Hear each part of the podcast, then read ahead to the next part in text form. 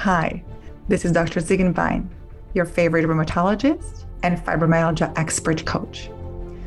Fibromyalgia has the capacity to rule and even ruin your life. I am here to show you how to stand up to it, how to be your fibromyalgia boss, once and for all. All right. So, Dr. Afolabi Brown, sleep medicine physician, coach, speaker, works at University of Pennsylvania, correct, in Philadelphia, and a founder of Restful Sleep MD. Can you please tell us, my listeners, can you introduce yourself a little bit more and tell us what you do? What is your major area of interest and business? Absolutely. Thank you so much for having me. Like you had mentioned, I am a, I'm actually, I'm both a board certified sleep medicine physician and pediatric pulmonologist. And so really what I do is I help children breathe better and sleep better. And by extension, I help the sleep of their parents. And that prompted me to establish my business, which is Restful Sleep MD, where I empower busy professional moms and their children to prioritize sleep so they can move from just being so exhausted to thriving and reaching their fullest potential. Thank you. And I do apologize for not saying that you were board certified. I didn't mean to take that away from you. I'm sorry. Oh, no, don't, not at all. so, thank you for that introduction. I am super yeah. excited that you are here. As you know, I have a Winning at Fibromyalgia podcast, and sleep deprivation, lack of refreshing sleep is a big deal for patients with fibromyalgia. So, I do want to talk about it.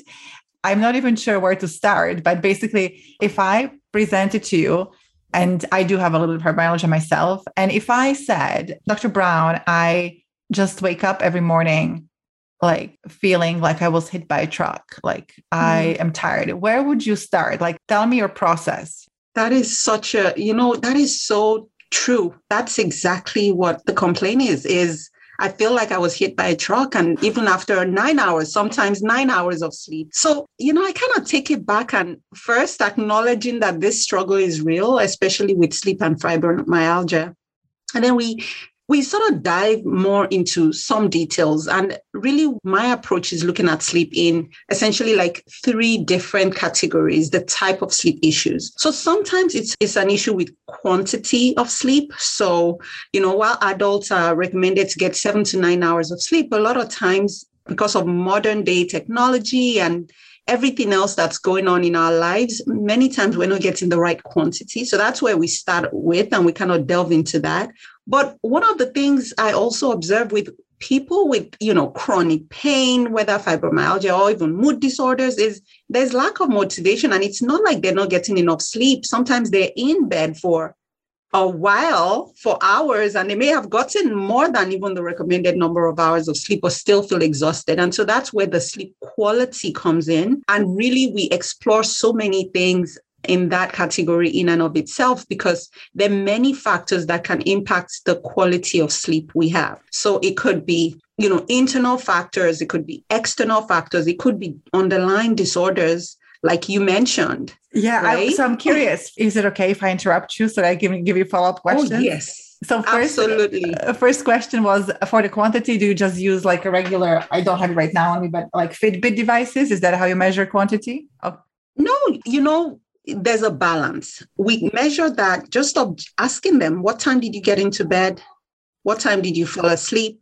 Oh, okay. What time did you wake up? So that's one. But one of the things that I love to use that really gives me a lot of data without necessarily making people overwhelmed, especially a lot of people with fibromyalgia also have like insomnia.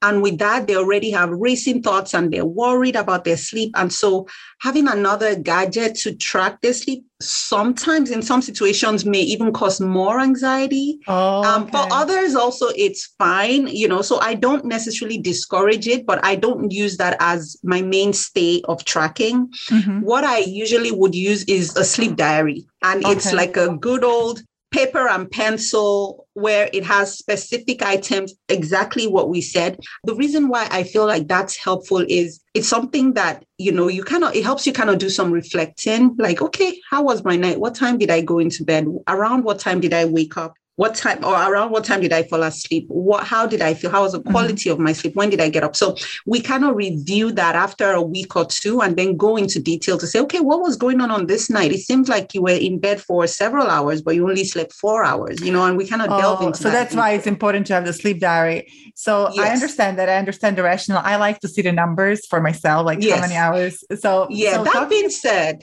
yeah, yeah. No, that being said, that's totally fine. And honestly, I do work with either the Fitbit or, you know, even our Apple Watches and now the Oura Ring. There's so many gadgets right now that's out there that does track your sleep and it does help as well. I think sometimes though people get obsessed with, oh, this my device said I only got light sleep. Meanwhile, I'm, I'm deep sleep. We don't really know how accurate those things oh, are. So we try not to perseverate on that. That was my next but question. helpful. That was yeah. thank you for the clarification and elaboration. My next question was about the quality of sleep. So let's say you determine, mm-hmm. yeah, you do go to bed at nine, you get up at five. So theoretically you get, you know, those eight hours. Tell me what questions do you ask or how do you determine the quality and how do you then further go down that route to determine mm-hmm. what's causing lack of quality of sleep mm-hmm. and then what to do about it. And I probably will be interrupting and asking questions, but absolutely. I love this conversation already. So when we now go more into quality of sleep, there are a few things. Again, you know, we're looking at that from sort of three main buckets. Mm-hmm. we cannot talk about more of the medical sleep disruptors that can be affecting the quality of sleep. So to tell you whether you got good quality sleep or not, it's it's nothing can tell you that. No device, no gadget. It's only you, the reporter. You're the one that knows how you felt, right? Mm. So that's something that's hundred percent self-reported. Even if it seems, even if your device or your tracker says, "Wow, you got like tons of deep sleep," but you wake up and say, "I feel like crap." Then that's what we're going to go with and that's what we're going to work on. And so the medical, there's like medical things that can impact your sleep. So medical conditions uh, like, you know, sleep apnea or restless leg syndrome, which also is very common in, in fibromyalgia actually, or, you know, asthma or other, any medical problem that can actually disrupt your sleep because it fragments the sleep quality pain for sure is something that can affect your sleep as well. So that's the medical. And then the middle part is the sort of behavioral category where we're thinking about habits, we're thinking about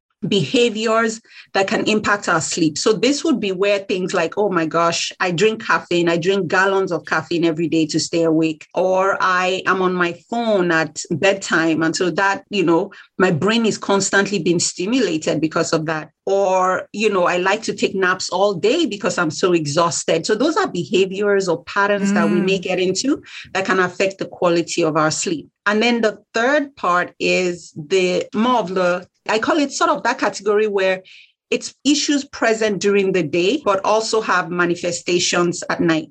Like, what do you mean? Give me some examples. So, things like anxiety, oh, depression, or, you know, for some children, it might be ADHD or autism okay. or things like that. Yeah. So, all those things can affect our sleep. It's present during the day, but then at night, all those things can also be, you know, impacted your sleep can also be impacted by all those things as well i love the categorization you know i love that you said it's the three buckets so how do you start like so let's say you have a patient with fibromyalgia we, they don't have a known sleep disordered breathing yet or any you know they don't have a known medical problem that happens at night is that where you start do you start evaluation with recommending a sleep study or like how would you approach it yeah so so depending on what's going on if they say they have you know, discomfort in their legs, for instance, and it, the what they're telling me sounds like restless leg syndrome, then sometimes I don't necessarily have to get a sleep study. I might be able to okay. just check some things, check ferritin. you mean you talk to them treat. first? Yes. exactly. I exactly. Just, without thank you. thank you for correcting me. I jumped exact i jumped directly into the because that's what i wanted to talk about. But yeah thank you. So you talk to your patient or client first. Exactly exactly and then so you decided, yeah okay. and then we decide and then we decide. We don't all get we don't i mean sleep studies are very subjective information that really shows us what's going on in the during sleep. But not every single patient that comes in necessarily has to have a sleep study. One thing I would say is, especially if it's people that are struggling with insomnia, then I don't want to bring them in for a sleep study where they're just going to be staring at the ceiling awake, right? That's not going to be the solution. So, mm-hmm. essentially, we'll be able to tailor their treatment based on what their complaints are. If they say, oh, their partner says they're snoring, then of course we'll get a sleep study. But if it's more of, you know, if they say, well, I just feel fatigued and we screen and we look also at things like, you know, thyroid disease, all those other things can impact your sleep. So we're making sure that there's no other medical issue. It's just more of this fibromyalgia and maybe just the pain and just the the discomfort that's contributing to the insomnia, then we'll go straight down and, and tackle it from there. Right. So it sounds like you basically uh, listen to patients, you examine them, and you determine what seems to be the prevalent, the most prevalent issue. But let's say you have a person who does report some snoring. Let's say they do have some restless legs, plus minus. Let's say they don't have asthma. Let's skip that. Uh, they do drink some coffee. They do have a lot of screen time. Who doesn't? Let's say they do also report some anxiety. I'm kind of reporting myself here a little bit. I, may, I don't want to reveal too much, but basically, where, and as a disclaimer, I did have a sleep study 13 years ago, and I was mm-hmm. diagnosed with mild sleep apnea, mm-hmm. and I was told that it's not severe enough that I need a the device. I was fit for the brace, the mouth. Brace. Yeah yeah yeah yeah yeah but yeah. so anyway so uh, let's go with that suggestion you have somebody who does snore who has maybe some restless leg they drink coffee they have a lot of screen time plus yeah. minus naps during the day naps during the day and they have some anxiety or a lot of anxiety mm. so when you have more like when you have a little bit from each bucket how do you decide mm. am i I want to make Every, it difficult for you. Yeah, I love that. I love a good challenge. Every one of those things is causing the sleep problem. Now it's hard to figure out like what's the factor, but one of the things I really recommend is for us to set patients or our clients up for success. We want to make sure that we eliminate anything that's essentially outside of their control, right? So if you have a medical condition like sleep apnea, depending on the severity, we already know that sleep apnea could be potentially life threatening. It causes poor cardiovascular outcomes, increased risk of stroke and abnormal heart rhythms and also hypertension and things like that. So those are things I want to address sooner rather than later. If you have things like this, maybe restless leg syndrome, and we find out it's related to sometimes it's related to low iron stores in your body. And so we want to address that. Those are medical. If you have thyroid issues, that, you know, we want to make sure we're treating that right? So that I usually will try to make sure we address the medical stuff first because mm-hmm. those are things that may have potentially devastating outcomes if we ignore right. them. And then we start to work on more of the kind of behavioral problems because those are although i mean they seem relatively easy to fix. I mean it's challenging especially if we've been in in habits for a while right? To yes. just say oh yeah get off. And that's the thing. That was part of why i really wanted to create this um you know create a platform or in that sense to educate people like me just saying, okay, get off your phone. Your phone is what's the cause of your sleep issues. Bye bye. Like that's not enough, right? Mm-hmm. sometimes we're in those habits and we've been in them for a while. And sometimes, especially if we have an anxious mind, sometimes that's our outlet. So we cannot come up with a strategy to wean you off the caffeine, to wean you off the device time, you know, and so we cannot start to tackle those things. And then definitely, of course, making sure that the anxiety or depression or other mood disorders are being addressed as well. So uh, before we go to the second and third bucket, which is the behavioral issues and the issues mm. that happen during the day, like the mood issues, do you have like you have a set of labs that you order yourself, or you have your you have the primary care providers order those labs like thyroid and iron stores and so on? Yeah, typically I'll just have the primary care doctor order them. Usually we'll just send a, in my clinical practice, right? We'll send them, you know, recommendations. These are things that we might want to check and things like that. As a coach, though, I nudge the the you know what I mean? Because with my mm-hmm. coaching, I'm not necessarily seeing patients and mm-hmm. providing medical care, but I'm, you know, I'm kind of suggesting this sounds like we may need to have this checked out. You want to speak with your um with your physician about it but you know basic basic labs like you know the white count hemoglobin iron stores mm-hmm. thyroid function tests you know and then you know sometimes even vitamin d levels can be low and things like that those are all things that can contribute to okay. sleep disturbances and just more of the fatigue that we see let's say we took care of the first bucket or mm-hmm. may we are waiting for the for the labs. the labs. and you have recommended the sleep study the sleep study showed mild apnea or didn't show any apnea so where do you go next then how do you approach it next and so that's where you know definitely for you know in a situation like that if you have underlying mood disorder we're kind of treating it you're not leaving i'm not going to leave you extremely anxious or depressed and say oh well wait until your sleep study you know we're treating that concurrently as well, making sure that you're seeking appropriate counseling, therapy, psychiatry help if that's something that's needed. And then, uh, sorry to interrupt. I would like if they do have known underlying anxiety and depression, do you usually get uh, clients who usually who already have like psychotherapists and horror medications, or you are the one starting? Most the- of the time, if they, if they come in with a diagnosis of anxiety depression like i'm not going to i don't necessarily diagnose them with that um, mm-hmm. um, if they screen high and they have you know symptoms or or that are suspicious then you know i definitely want them to seek counselor a therapist for that because you know sleep is very interesting and you know while at the end of the day yes you come in and the main complaint is sleep but then we sort of help tease out what is pure sleep what is purely a sleep problem? What are the other things that will need you really okay. partnering with your provider to make sure? Because if you are if you have anxiety depression and they need to help with your medication adjustments and things like that then i would prefer i'm not a psychiatrist right? I would prefer that we have you under the care of one and we can partner together to say okay these are some you know medications that you know they, you may want to consider and things but then that's sort of their own area of expertise mm-hmm. and so no I, and i appreciate that so let's say that the medications are optimized and you know yes. they have anxiety but it's controlled or depression perfect and uh, they you ruled out obstructive sleep apnea mm-hmm. or it's being treated already with a cpap mm-hmm. and they come back and they're like i'm still tired like yeah so what do you do Great.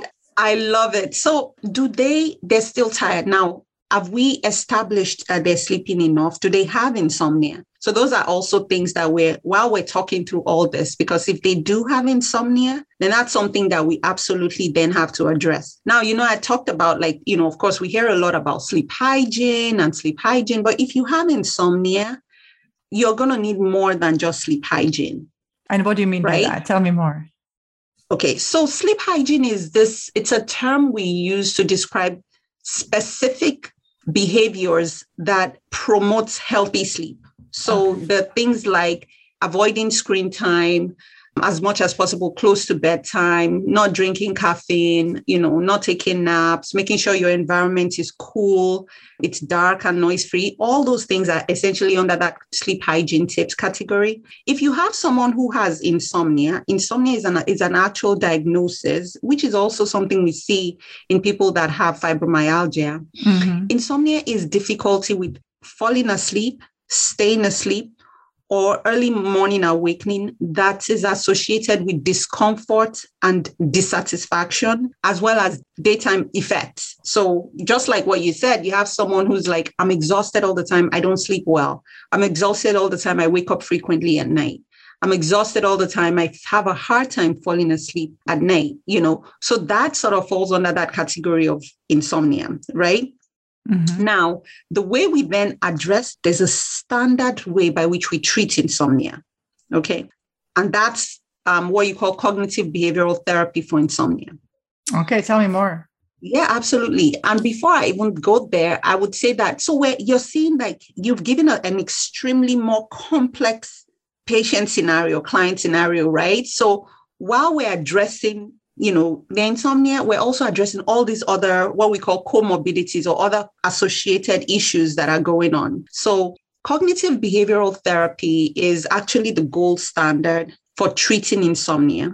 And essentially, what it is, it's usually provided by a licensed a professional who's certified. So, either a sleep physician, a behavioral sleep medicine provider, psychologists, and things like that.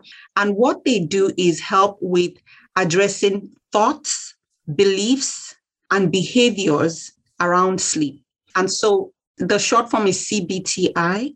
Mm. C is the cognitive. Essentially, these are thoughts that we may have, intrusive thoughts, negative thoughts around our sleep. Things like, my day is going to be a disaster. I didn't sleep well. I'm going to flunk my test. Or, you know, you just think of the worst case scenario and you're worried about your sleep, constantly perseverating around it. So they address those kind of thoughts. The B is sort of the behaviors and the different strategies that's put in there, just different things like we call things like stimulus control, which is trying to limit the amount of time you're spending in bed not sleeping. Things like sleep restriction, you know, really trying to match the amount of time you have in you are you're in bed, trying to match that with the amount of time you sleep. Stimulus control is trying to change the association that you have with your bed, where you may be in a situation where it seems like your bed has become a place where you're worrying a lot. So we're kind of breaking those kind of um, associations as well. So it's a whole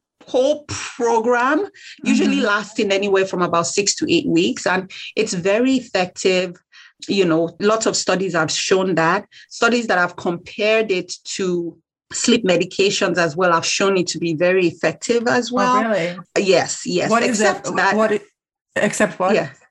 Except that, you know, with sleep medications, you're talking a lot of sometimes side effects. Sometimes people have problems tolerating the medicine. Sometimes people stop responding to the medicine. But with CBTI, it's you're really just re you know, changing people's thoughts, changing people's habits and things like that.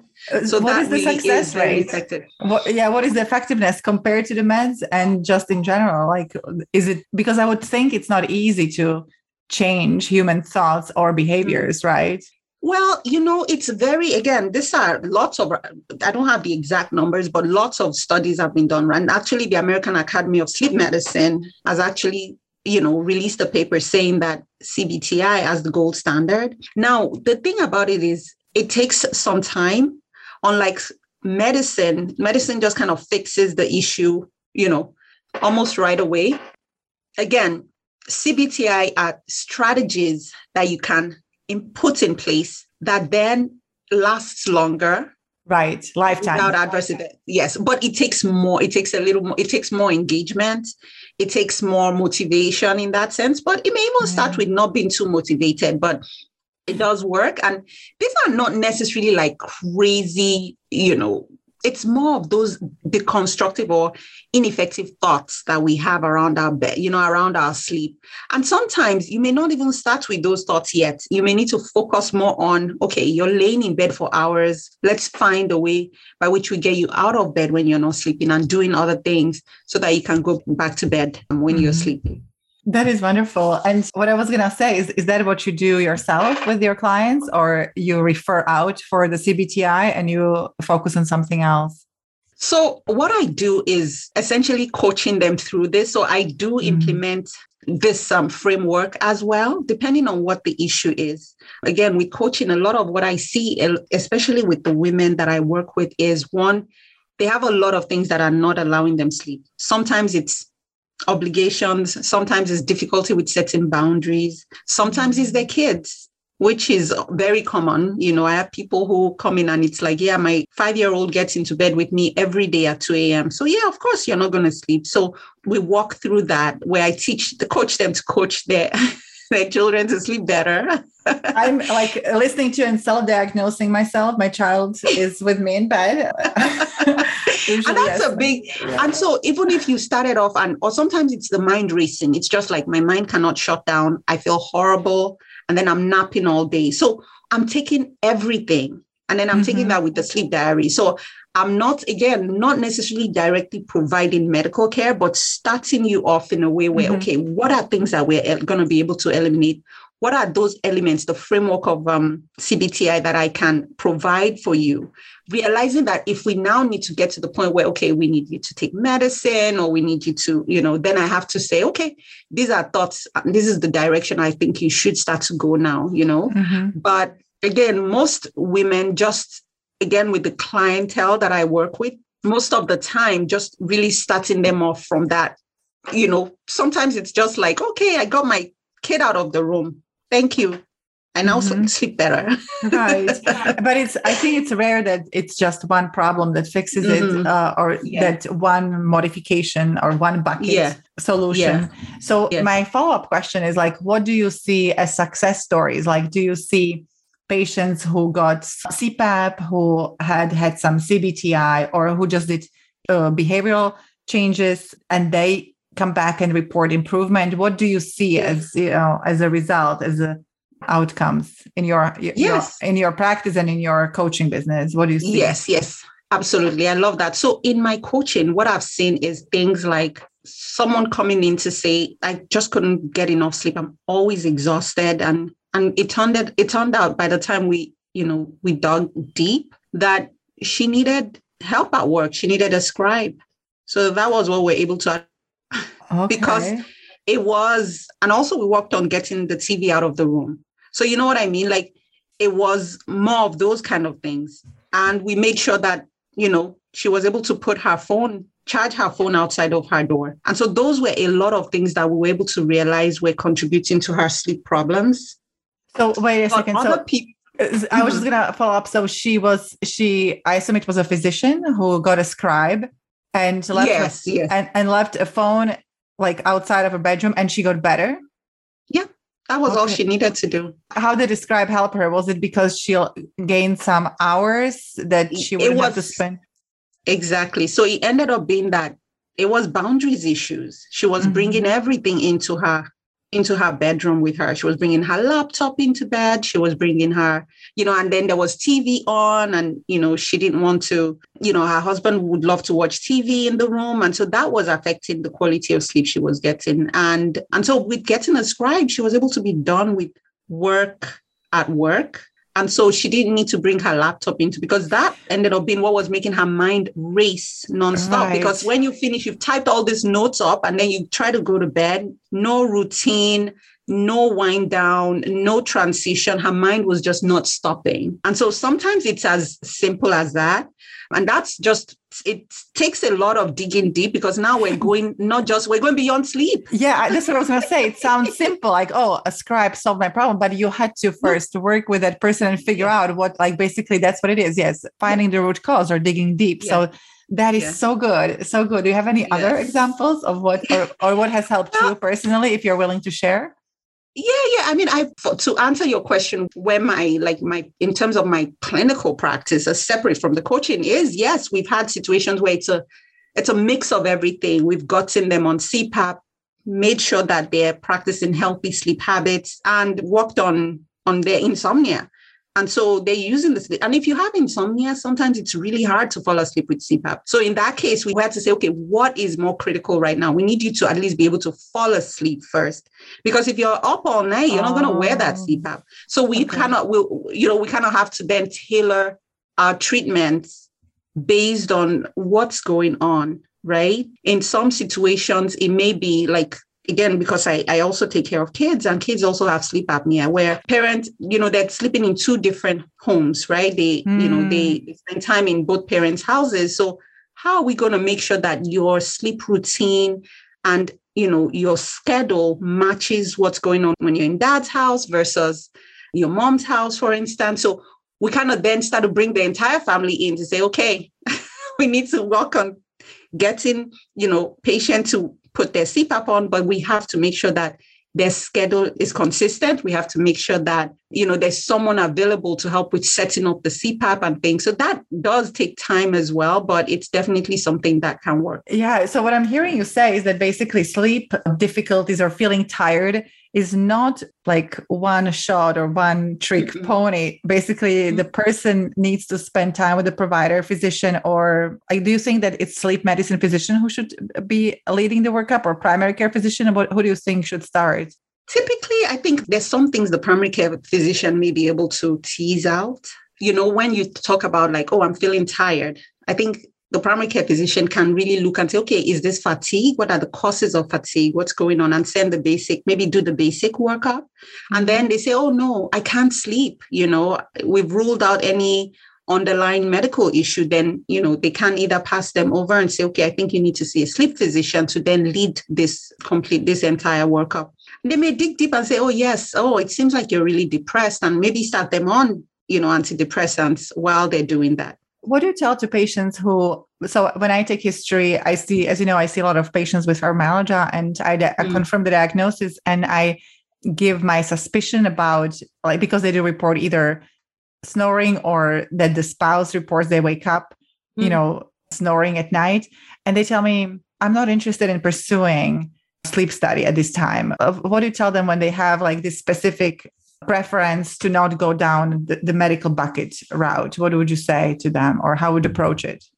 Well, I think it's going to make things very tough because if they have a medical issue, this especially if they're snoring and it's persistent snoring, like about three, at least three times a week, and they're waking up feeling tired, it really makes it hard to set up for sleep for success overall. Because mm-hmm. if you have underlying sleep apnea, that can be the cause of your daytime sleepiness. That can be the cause of your fatigue. It can be the cause of early morning headaches. That feeling of being hit by a truck can be because of sleep apnea. Because mm-hmm. what happens with sleep apnea is your throat literally is shutting up during sleep as your muscles relax. And so you can't get oxygen in. And then your brain is constantly waking you up, creating this stress, you know, fight and flight response all through the night. And so you may have gotten enough sleep, but you ran a marathon because your brain was on hyper alert, trying to make sure you don't get deep sleep. From the so, hypoxia, you mean? From, because from, of the hypoxia. From the yeah, because of the hypoxia and as well as because of the arousals you get. Uh, yeah. Because then your your body triggers this response to cause your brain to kind of get out of deep sleep into lighter sleep stages. So if that's the issue, we don't know what's what. We don't know if it's the pain from fibromyalgia. We don't know if it's the sleep apnea. We should treat the sleep apnea and then see what's going on. Mm-hmm. So I mm-hmm. would definitely try to almost like vaccinations are good for you. I would say if you have sleep apnea, we should get you treated for that and, and then really see what's left. And how do you order? Like uh, when I order on in my Epic medical system sleep study, I think I have I get several options like sleep study with titration, sleep study without titration? What is the proper way to order a sleep study? Just a baseline sleep study is usually sufficient. Okay. Yes, especially if you are a um, as a if it's a general practitioner, right? Or like if you ordered it as a fibromyalgia specialist, I think ordering a baseline now with adults compared to um, unlike children, you can actually order home sleep tests so do you think that's good enough? The home sleep test? yeah, I mean, for, yeah. for, as long as there are not too many risk factors, as long as they don't have like there's some certain conditions like if COPD or congestive heart failure, some of those things, you may need to get an in-lab type um, sleep study. But if it's a you know someone who's otherwise healthy. you know otherwise and, healthy, I think a, a, home sleep test is good. What does it actually mean? Like this, does somebody come to set up a person with electrodes and stuff at home, or what is this home sleep test? Yeah, absolutely. It's actually this. It's set up with it's a it's a device that really mm-hmm. is really small. It has belts depending on what the device is, and what that does is it measures your your breathing to see if there's an obstruction that's occurring. You also have a nasal cannula that you put in your nose because when you're, if you have apnea, you may have efforts. So you'll see the efforts on the belt, but because there's an obstruction, you'll see that the nasal cannula is reading that there's a flat, you know, there's an obstruction. So that's mm-hmm. really how it is. You also have a pulse ox so that will measure the oxygen concentration. There are different home sleep tests that are available. Some actually now may, are able to measure your brain waves, so they can you can tell what stage of sleep people are in. Um, although you get more detail on that when you do an in-lab sleep study. But most times now, we, usually what we'll do is order the home sleep study first. So that's in most cases that's acceptable first step. Oh. Yes, acceptable first step. Yes. Okay. Wow. Yeah, so that is fascinating. And, you know, talking with you just confirms my, you know, very deep suspicion that feeling tired as the major as the main complaint or chief complaint is a very complex topic like mm-hmm. in, that in rare cases maybe you can have like one or two things that will fix the problem if you fix the thing but in most cases it's multifactorial as we like to say and mm-hmm. it does mm-hmm. require deep digging so, do you have any words? So, as far as sleep in general, do you have any tips or advice for my clients and patients with fibromyalgia and our listeners with fibromyalgia? Yeah, absolutely. So I think the first thing to start off is to build on basics. And so one of some of those basics are, you know, the fundamentals. Uh, again, I have a framework that I use, which is to create healthy sleep habits. And so having a consistent sleep time and wake time. And the reason why we want to do that is we want to make sure that our internal clocks are in sync. And so when we have that, when we're not sleeping in several hours on one day, waking up at 8 a.m. today and then 12 noon tomorrow, uh, it kind I'm of just confuses again. Our, kind of confuses our bodies. So you're saying it's better for the body to wake up every day the same day and go to bed the yes. same day. Huh. And go to bed about the same time. The same yes. time. In fact, the waking up in the morning is just because it sets off that circadian rhythm and exposing yourself to bright light as possible. That helps your mood, that helps you to be more alert. And then the other one I would say is having a routine. And a lot of times I see people just go from work and then they just go straight to bed. But it's good to have a wind down to just have, let you kind of calm down. The third is making sure that you have an environment that's cool, that's dark, and that's noise free. And then the reason why, again, is those are things that can absolutely disrupt your sleep. A is assigning your bed to sleep. So your bed should not be the movie theater, your bed should not be your video game room or your dinner table or things like that. So your bed should only be for sleep and for intimacy. And then technology, that's a whole talk on its own, really trying to address and minimize technology use about 30 minutes to 60 minutes before bedtime. And so it's not like you can't use it at all, but you probably want to limit it when it's very close to bedtime because it does cause a lot of arousals that yeah. makes it hard for you. Does reading on Kindle, does that count as technology or I can write it off as a reading? no you can you can write that off as reading okay. as long as you're not someone who's too sensitive to light because as long and also as long as the kindle is put in like night mode night shift mode yes that's yeah. fine you, you get a pass okay. What what sleep aids do you recommend that are natural? Like i use melatonin. Is that something you mm-hmm. recommend for humans to use? Yeah, okay. yeah, absolutely absolutely. Melatonin is good. You know that's really one of the ones that I feel like it's, you know, it's relatively safe and it's not habit forming. A lot of the other aids tend to be habit forming, so we try to avoid that. How about mm-hmm. valerian root? What do you think of that? That's also something that, I mean, it's again, the studies that I've looked at that are not necessarily very robust, but anecdotally, that's definitely something that people have seen that it helps improve their sleep. And I have to ask you, I hope you understand, I have to ask you about the THC gummies. mm-hmm. Yes. So those help kind of fall asleep, but we're not necessarily sure the quality of sleep you get oh, really? and okay. how that compares to natural sleep you know are not you know it's not necessarily well proven and so that's something that you know of course especially people with chronic pain and things like that while it may help with those elements it doesn't necessarily duplicate natural sleep. Oh, okay. So people who have trouble falling asleep, you said it helps. I have had several patients report to me that mm-hmm. after they started with the THC gummies, and sometimes they tell me just like a third of them or half of it, that they mm. feel like they have so no good. problems. Yeah. Mm. The next yeah. day or even yeah. with sleep, they feel much happier. Yes, it's been used in so many other disorders. And sometimes it may be that it's kind of helping with taking the edge off when it relates to that specific problem, underlying problem. And then it has the benefit of helping their sleep as well. So to summarize, we talked about when people have severe fatigue or tiredness that they should be evaluated. We have three buckets mm-hmm. we look at. We look at medical underlying condition. We look at behavioral issues that surround the sleep, like that happen during the day mm-hmm. or before the bedtime, and then issues that happen or mood issues. Mm-hmm. Then we just now talked about uh, we talked about obstructive sleep apnea and mm-hmm. what to do and the healthy habits. Basically, you're saying to me and my uh, listeners that we need to pay attention to what we do before we go to bed, what we do during mm-hmm. the day, and then and what mm-hmm. we do then in bed and at night, mm-hmm. and mm-hmm. basically treat it as a precious cargo, our sleep, because it's really important. Any, where can people find you if they want to connect with you and maybe you know get coaching about sleeping? Yeah, absolutely. So my website is a good place to find me, restfulsleepmd. Restfulsleepmd. Okay. Dot com. Yes. So that's definitely a good place to find me. And I'm also on Instagram at restfulsleepmd. So those are two places Oh, Instagram. Okay. All right. So you might get some followers, including myself. and any last kind of words of wisdom or advice before we let you go?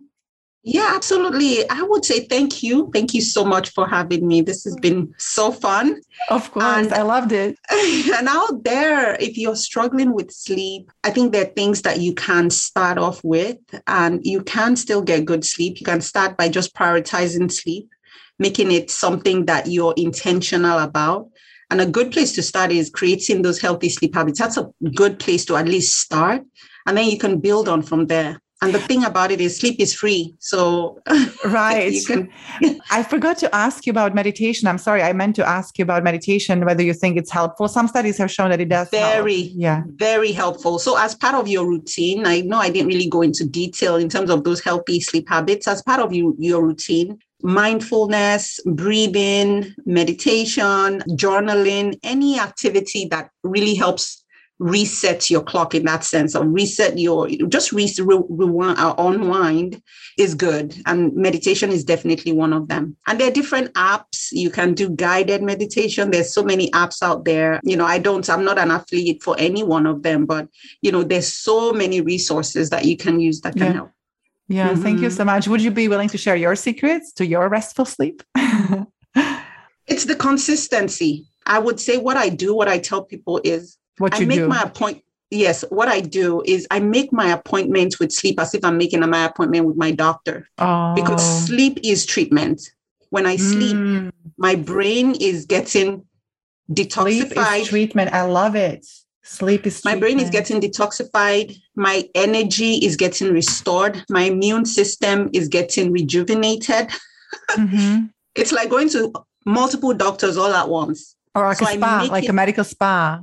exactly. So I make it an appointment that I don't miss. Mm-hmm. And that really helps you set boundaries such that TV, mm-hmm. you know, other appointments, other people's, you know, requests and things like that does not deprive you. FOMO as well does not deprive you of sleep. So that's what I do. And that helps me get amount of sleep that I need.